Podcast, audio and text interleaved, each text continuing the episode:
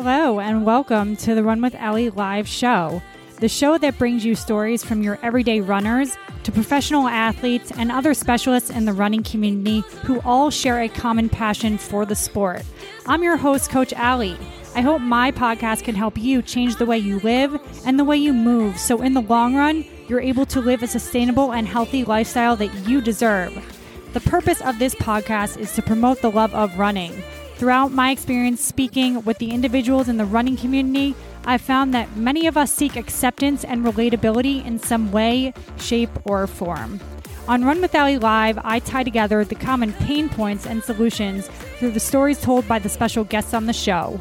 Each individual has a unique running journey and shares how running impacts the mind and body in the sport and outside of it, both mentally and physically. So stop being so hard on yourself. Tune in right here weekly for new motivational episodes with special guests to inspire you to change your life for the long run. Thank you once again for joining us on Run with Allie Live. Please don't forget to support the show and our special show guests by clicking on the subscribe button in Apple Podcasts or whichever platform you choose to listen to the show on. Hi, everyone. It is Saturday, December 10th, and this is another solo episode from your host, Coach Allie. It is really cold here in New York, but we're making it through, and I am on coffee number three. So, today I'm on here to talk to you about recovery, the importance of it, what I mean by recovery, and what I mean by recovery, very simply put, is not to take a sedentary break and sit on your butt all day because you just ran a marathon. No, no, no, no. It includes variety in your training, which means tapering off of the heavy endurance work and diverting your focus to a generalized strength and conditioning program that's individualized and tailored to meet you where you are at in your fitness journey, not someone else. That's why we don't copy training programs because it might actually do us more harm than good. We might get injured we might not optimize our performance in our training and we don't want that. So when in doubt, ask your friends, ask the coach, ask me. I'm here as much as I can be. Um, feel free to direct message me with questions. I will get back to you in 24 to 48 hours. Cool. So this has been a hot topic forever, but I wanted to talk about it because as we are in this quote unquote off season, which I don't really believe in, but off season in terms of you know, the major marathons for 2022 are pretty much behind us and we're making our 2023 goals. Uh, shout out to my athletes who all just submitted their 2023 goal programs yesterday and I have a lot of stuff to go through, but it's all exciting. I hope you're planning some exciting things for 2023 as well. Uh, but yeah, I want to talk about recovery a little bit and why this is a good time to optimize on it in your training. So that being said, that was a mouthful. Um, if you do not basically take the time to recover after a marathon, a few things could happen. Your fitness could plateau. You could also experience burnout, mental burnout. You could get injured. You could just not fall in love with the sport. The whole purpose is running to keep it fun, right? We want to keep it fun. So understand that in order to do that, running all the miles is not gonna, is not gonna make you for sure. It could break you. Um, there is a truth to cliches, but I'm saying that because I used to be one of those people. I ran myself into the ground. I ran three sequential marathons, the New York City Marathon, Los Angeles, San Diego, where I qualified for Boston in 2017 and then proceeded to run Boston without including any sort of variety in my training, no recovery. And by recovery, that includes just variety, so strength training to get all of my muscles and my joints generally primed to then run and bear the bear the impact of running. So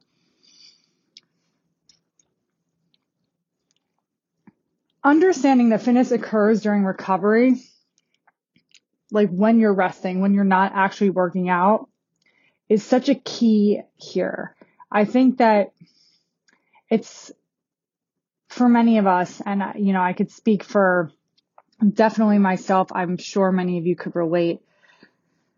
When you're recovered, when, sorry, when you're injured and you are fearful of losing fitness, you might a little bit, but think about all of the things that running brings you. Running brings you such joy if you do it, right? So imagine having that taken from you because that will happen if you don't allow your body to recover. And so allowing yourself to just vary up your training.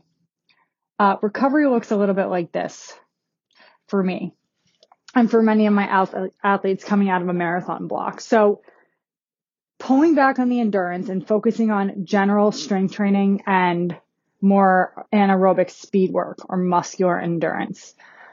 Uh, performing more runs at a lower volume of runs, but getting more time on on our feet and reducing the amount of recovery time between our runs so that we don't lose that base and we take a break on the endurance and just all the mileage because then our technique could get messed up and you know we don't want that. So generally speaking, having a full body strength routine to prepare your body to handle the impact of running will save you, will enable you to hit the ground running, no pun intended, when it's ready to hit that marathon training block. Uh, and by doing exercises that strengthen your general muscles and condition you, uh, just overall as an athlete will help you to run stronger and faster without getting injured. Now, my my biomechanics king, Dr. Yessis, he is all about he has a Yessis method and he is very very big on muscular endurance and training your muscles in specific movement patterns and the range of motion in the ways they're used when they run. That was a mouthful. But the reason being is because you need to develop strength in the same range of motion over which that strength is displayed in your running stride. And you need to have the same types of contractions in your specialized strength drills that's used in your running stride. So that all being said, this is getting into technique work. Allowing your body to recover from pulling back on the running and focusing on things like the knee drive, the force producing movement that you need the hip flexor um, to be strong to do. Uh, because the knee drive it happens when the leg's behind your body and when it's underneath your body. Um, the ankle extension that propels you forward, that's critical and a key to successful running. Um, these are little, little things, little movement patterns that could be coupled with a general strength routine to develop total body strength and strengthen the whole body. And then once you get into the specialized strength training phase, you could repeat these drills in conjunction simultaneously as you're running and even when you heavy up on your marathon training. So for example, as a beginner, if we're looking at the whole body, we could put together about 20 different exercises to strengthen our ankles, knees, legs, quads, uh, abductors, adductors, outer and inner thighs, uh, our obliques, all of our muscles um, that we use when we run. Even the bench press, lateral arm raises, bicep uh, curls, tricep pushdowns, performing 20 exercises um, might not be necessary, but wherever you feel like you generally need an overall strength and conditioning program that you're not going to be lopsided or have asymmetries, you want to make sure you have a balanced program performing both single leg and double leg strength exercises. And it doesn't have to be with heavy weight, especially if you're a beginner. I highly recommend against that. Higher repetitions, for example, like 10 to 15 of each exercise with a 10 pound dumbbell if you're just starting out. One time. This whole set of three thing, Dr. Yessis came up with this and there is no science backed research supporting it. You will get the biggest return on your investment by just doing one set versus three sets of your strength training drills. You want to have a little time for balance in your life, right? And you don't want to overtrain yourself or head into burnout. So that could happen when you do too much of something too soon. Enough with the three sets. There's no science backed evidence that three sets is more efficient than one. It's more about the consistency and staying dedicated to your own structured training routine and not lacking. So if you have your strength training drills, one set of, let's say 15 exercises, 10 to 15 reps of each exercise one time, three times a week, the same days every week for a four week mesocycle. That's a, that's just a cycle and then, and then over a larger annual training program that's going to work. But you want to keep those three days consistent and apply progressive overload as you progress uh, towards your goal event or your A race and then move into more specialized strength training, uh, focusing on areas that you need more work, but that's another podcast episode. So you get what I, I mean by this. So developing muscular endurance is your base, then moving on to pure strength and then more explosive strength or plyometrics um, like, you know, explosive calf raises, for example, as a plyometric. That's the sequence things should go in as you progress towards your goal event. Some long distance runners might need explosive exercises, maybe for like the mile, but not so much for the marathon. It's more general conditioning, strength, technique work always, keeping your regimen consistent, putting exercises in your program in a way that works for you and systematically applying progressive overload so you don't run into fitness plateaus, you don't burn out, you keep your training fun and you optimize it so you're avoiding injuries and seeing performance improve and just running better overall for life. So, you know, I, I, I really,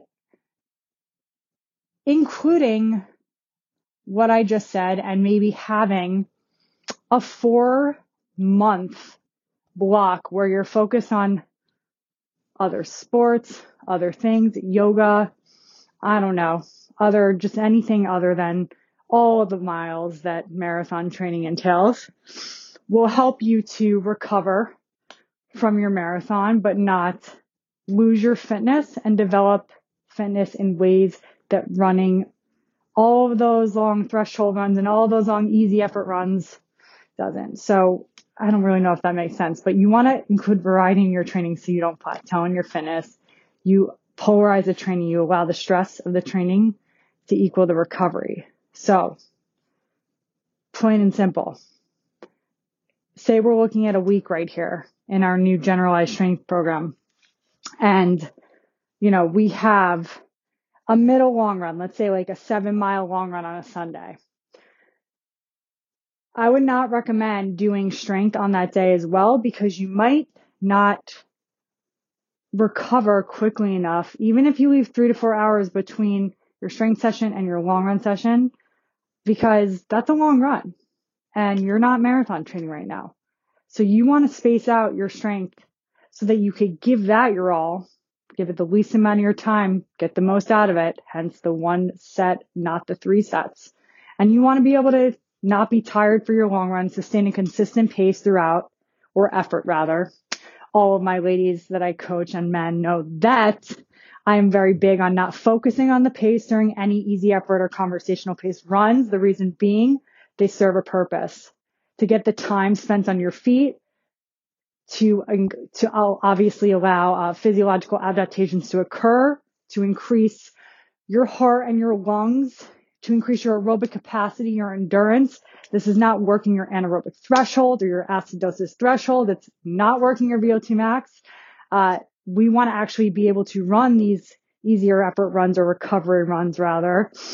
They could be sometimes called that so that we are able to give those interval workouts or give those harder workouts and sessions our all polarizing the training. So recovery needs to equal the stress. Variety needs to be included in your annual training cycle. I would recommend picking one or two races that you are focusing on within six months of each other, especially the longer they are. So if you're going for a half marathon, you could be a little shorter. You could have like, you know, five months. I wouldn't recommend anything closer to that, especially if you want to race the two versus run each as like more of a workout. Cause then you could just include that as a tempo run, a half marathon if you want to include it as a workout and one really race it or two really race it if they're five months apart. Same goes for the marathon. You have two marathons a year. You could do those. You could race each one as long as they're at least six months apart, I'd suggest. But again, it depends on you, your fitness history, your fitness level, your goals. Uh, but if it's a performance goal to run a faster marathon, I would suggest doing that and making sure that you have ample time to recover between your workouts, between your marathons so that you are following a periodized program year over year that's building you up to become your strongest running self. So that being said, I hope you had some good takeaways from today's little solo podcast episode. I would love to hear your comments, feedback, suggestions under the show notes. Feel free to email me, allison.felsenthal at gmail.com. Thanks so much for listening today. Have a great Saturday and I will see you next week and for the next solo episode. Don't forget to become a member on my website to get updates on my weekly new special episodes on the show, sharing fun running feats, training methodologies, and all things running related to help you keep your running fun. Reference the link in the show notes to become a member of the Run with Allie community so you can connect with other like minded individuals who love running just as much as you do. Again, do not forget to subscribe to the show by clicking the follow plus button Apple Podcasts or subscribing on whichever platform you're listening to the show on. Please leave a review under the episode in whichever directory you're listening to the show in so I can better provide you with the top notch content I strive to deliver you week in and week out. Thank you again for listening to Run with Allie Live. If you are looking for the perfect solution to finish your first marathon injury free, even if you've tried to get in shape in the past and failed, Sign up and get access to your free 24 week program now by clicking in the link in the show notes under this episode. Sign up now. All you need to submit is your email, and I'll see you on the inside. Thank you so much for listening to Run with Allie Live. See you next time.